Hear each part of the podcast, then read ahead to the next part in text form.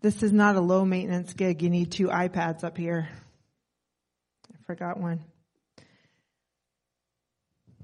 Grace and peace to you, beloved. I am Amy Wilson Feltz. I'm the pastor here at Morning Star. I'm delighted to be worshiping with you this morning. Our scripture today comes from 2 Corinthians chapter 9. I'll be reading verses 6 through 8. So you're welcome to follow along with me in your Bibles if you have those with you or in your favorite Bible app or also you can follow along on the screens above me. Hear now the word of God.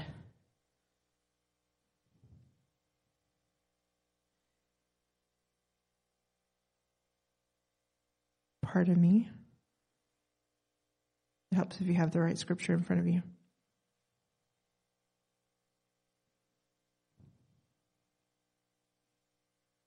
Let's try 11 through 15.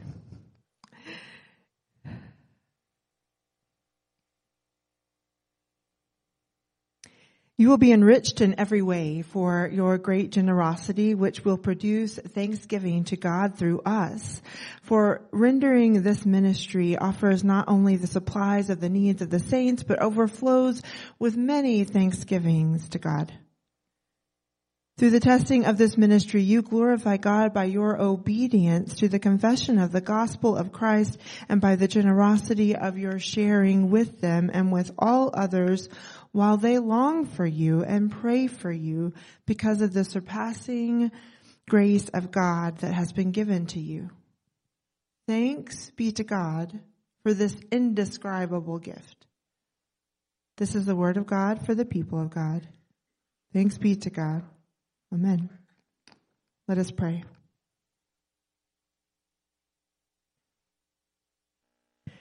Gracious and loving God, may the words of my mouth and the meditation of all of our hearts together be pleasing in your sight this morning, for you are our rock and our redeemer. Amen. So many of you this morning have witnessed Olivia Kay. She's our toddler. I'm getting a little bit of feedback on the mic. If you could help us with that. Thanks. She's our toddler. I'm sure you heard some things that she has to say. She has been speaking since she was eight months old. Just last week, she argued with me in full sentences about why she should be allowed to stay up for the day when she woke up at four o'clock in the morning. She's two. We will be applying for law schools next week. This little girl has a lot to say, and Jason and I do our best to encourage her to speak her mind. We listen to her and we respond to her, even though still half of what she says is unintelligible to us. Uh, we know she knows what she's saying. It's very clear that she knows what she's saying, so we encourage her to continue to speak her mind. And we celebrate with her when she discovers and masters a new word. And one of my favorite phrases that Olivia uses often is, oh, thank you, mama. Thank you, mama. She says thank you uh, when I pick her up out of the crib or give her something to drink or change her diaper or make breakfast or even just give her a big hug. Truly a thank you, mama from Olivia always brings a smile to my face. And that's really great news because she says thank you several times a day and she's not alone. The average person says thank you two to five times a day. That's 2,000 times per person per year. Now I'm not sure if that number seems low or high to you. But a significant number of people have been reported as saying that 2,000 thank yous per person per year simply cannot be sincere. In fact, 50% say that the words thank you have lost their meaning. These words have become a social habit, they say, tacked on to the end of our interactions out of a sense of obligation or routine or mindlessness. It's a sad state of affairs, this distrust of gratitude, and it's only compounded by the fact that 80% of people questioned confessed to feeling underappreciated. It's 80%, eight zero. So I want to take a minute, and I know this can be a little bit awkward, but I'd like you to look around. take a minute to look around the room. Thank you, Seth. it is quite possible that the majority of people in this room feel underappreciated right now, at this very moment. And perhaps that doesn't seem problematic to you, but it does to me. If most of us are walking around feeling underappreciated, there is just no way that feeling cannot affect our relationships at home and at work or wherever else we find ourselves. It just absolutely must have a real and felt effect on our community. Now the health of community is one of the reasons that the apostle Paul wrote this piece of correspondence that we call Second Corinthians. As we have said during our discussion of this letter over the past several weeks, Paul founded this community of faith at Corinth, and he's writing this letter to address conflict that has emerged. His central theme is one of forgiveness and reconciliation, and he's using an example of generosity to make his point. We've talked about how Paul has been working on a collection for the people in Jerusalem who are living in poverty. It's a collection that took 10 years of his work. Generosity, he says, is a key component of a healthy community because it keeps us mindful of the needs of others.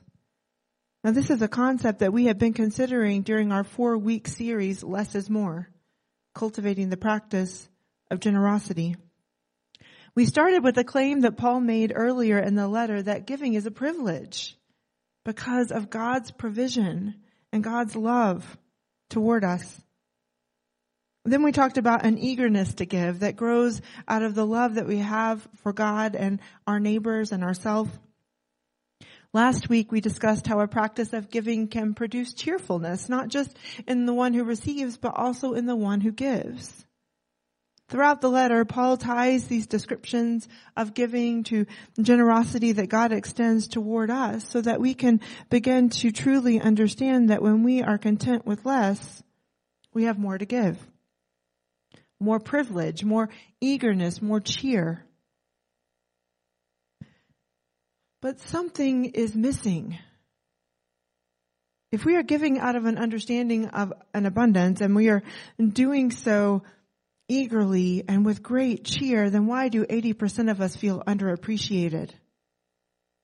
And what's the solution? How can we produce more thanksgiving? Before we really consider this question, let's discuss the meaning of the word. Thanksgiving is described as an expression of gratitude, especially toward God. When I looked this word up in a classic dictionary and I saw the reference to God right there in the first line, I was a little bit surprised. So I picked up another dictionary and I looked up Thanksgiving in that dictionary and that's where I found the description of Thanksgiving as a public acknowledgement of divine goodness. These are in classic resources. Isn't that something? A recognition of God as the ultimate recipient of our gratitude is built right into a basic understanding of what it means to be thankful. So let's ask the question again. What produces more thanksgiving? Paul gives us the answer in the first line of our text for today. You will be enriched in every way for your great generosity, he says, which will produce thanksgiving to God through us. It is generosity, beloved, that produces genuine thanksgiving in a community and not just thanksgiving toward each other, but thanksgiving that flows from our interactions with each other to the one who makes the generosity possible in the first place. Thanksgiving to God through us. In other words, generosity is another way, a central way that we point people to the grace of God that we find in Jesus. That's our mission here at Morningstar, and I hope that you have memorized it by now. I hope you've internalized these words and you're making connections with them in your daily choices and your daily actions. In the eight months that I have been serving here as your pastor, and it has been eight months, can you believe it? I've certainly been connecting the words of our mission to what is taking place before my eyes. And I'm thankful. Your pursuit of our mission produces thanksgiving in me. Truly, every time I see a photo of a team of people from this community of faith who have dedicated a large portion of the week and an entire Saturday to building a ramp so that someone we may or may not know can come and go freely and safely and with ease from their home, I give thanks. Every time I hear people share about a life experience that now makes more sense and, and can help them grow because of connections that are being made in one of our Bible studies, I give thanks. Every time I pull into the church parking lot and find it crowded with vehicles as faithful servants fill trunks and truck beds with food for our neighbors who are hungry, I give thanks. Every time I hear the choir sing or watch the bells play or witness the, the band bring us to our feet in praise, I give thanks. Every time I receive word that a growth group or another small group has organized meals for a member who has been ill or is recovering from surgery, I give thanks. Every time a child or youth questions what we're teaching about faith, pushing back on the easy answers and earnestly seeking to make connections to help them navigate the challenges of life, I give thanks. Every time I witness the mission team gathering resources to help people stay warm and keep children safe, I give thanks. Every time I see people walking into this church building knowing they have found a welcoming place to process their grief without judgment, I give thanks. Every time I see boxes of gifts headed out the door to spread cheer among the teachers and administrators of Camino Real Middle School, I give thanks. Every time I see community groups gathering in this building to learn and grow together to support each other in daily life, I give thanks. Every time I learn that members of our community are walking alongside Afghan newcomers as they transition to life in the United States, I give thanks. Every time I see a dozen people show up to feed families who have come to grieve their loss and celebrate the life of a loved one, I give thanks. Every time I think about those 32 couples who came to Plaza de las Cruces on Valentine's Day to make or renew their commitment to each other while we, the people of Morningstar, stood alongside and cheered them on and celebrated with them, I give thanks. As we prepare to make an observance of Ash Wednesday accessible to our community in the midst of busy work days and demanding family schedules this very week, I give thanks. Every time I hear that leaders of community organizations are calling to ask if they can participate in the spring carnival that will take place at Morningstar on April the 9th, I give thanks. I give thanks for you. I give thanks for the time and the resources that contribute directly to the pursuit of our mission through inspirational worship, radical inclusion, and the alleviation of suffering. I give thanks not only because you acknowledge and supply for the needs of others, as Paul says, but because your generosity produces thanksgiving in me. And while it's wonderful that your pursuit of our mission and vision produces thanksgiving in your pastor, it's even better that your faithful living produces thanksgiving in others. This is no small thing. So on the chance that you are part of the 80% who feel underappreciated, I'm going to follow Olivia Kay's example and say thank you. I appreciate you and I know that I am not the only one. I know that the people who directly benefit from your generosity appreciate you too because I often receive their words of gratitude even if you never do. I read the notes that come from the people who receive food from Morningstar's Lighthouse Pantry. I receive messages from people who are calling just to thank us for offering those weddings, even though they're not getting married. They just think it's a lovely thing for a church to do. I hear the words of thanks coming from teachers and administrators of our neighborhood school after we've expressed appreciation for them. Want to tell you something else this morning. God appreciates you too. It just must be so. If your faithful giving and living produces gratitude that points people to the goodness of God, how could God not be pleased with that? Beloved, your generosity speaks of your devotion to God. Devotion is another word for dedication. Today is what we call dedication Sunday. In the old days, it would have been called consecration Sunday. So maybe that's more familiar.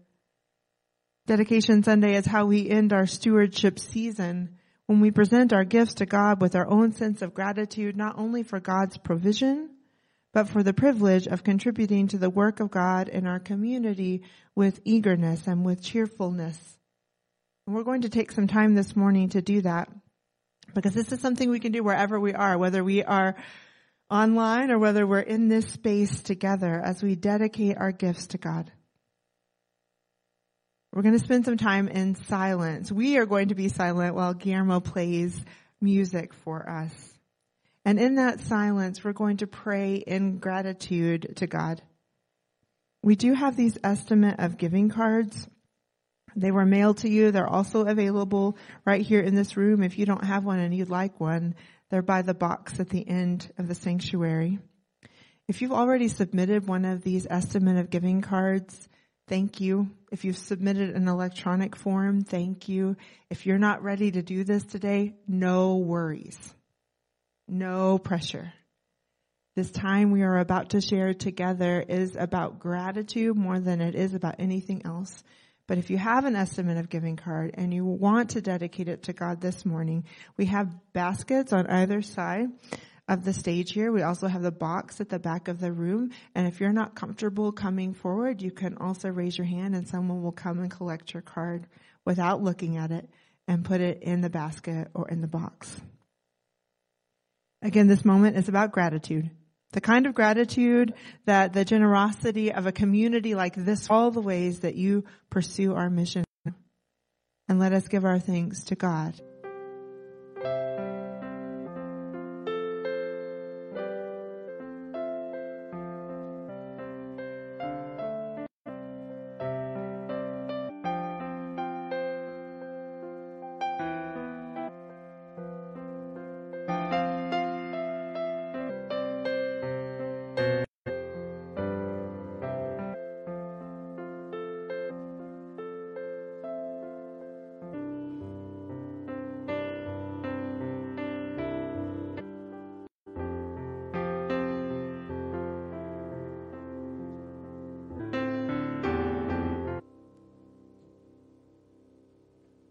To transform less.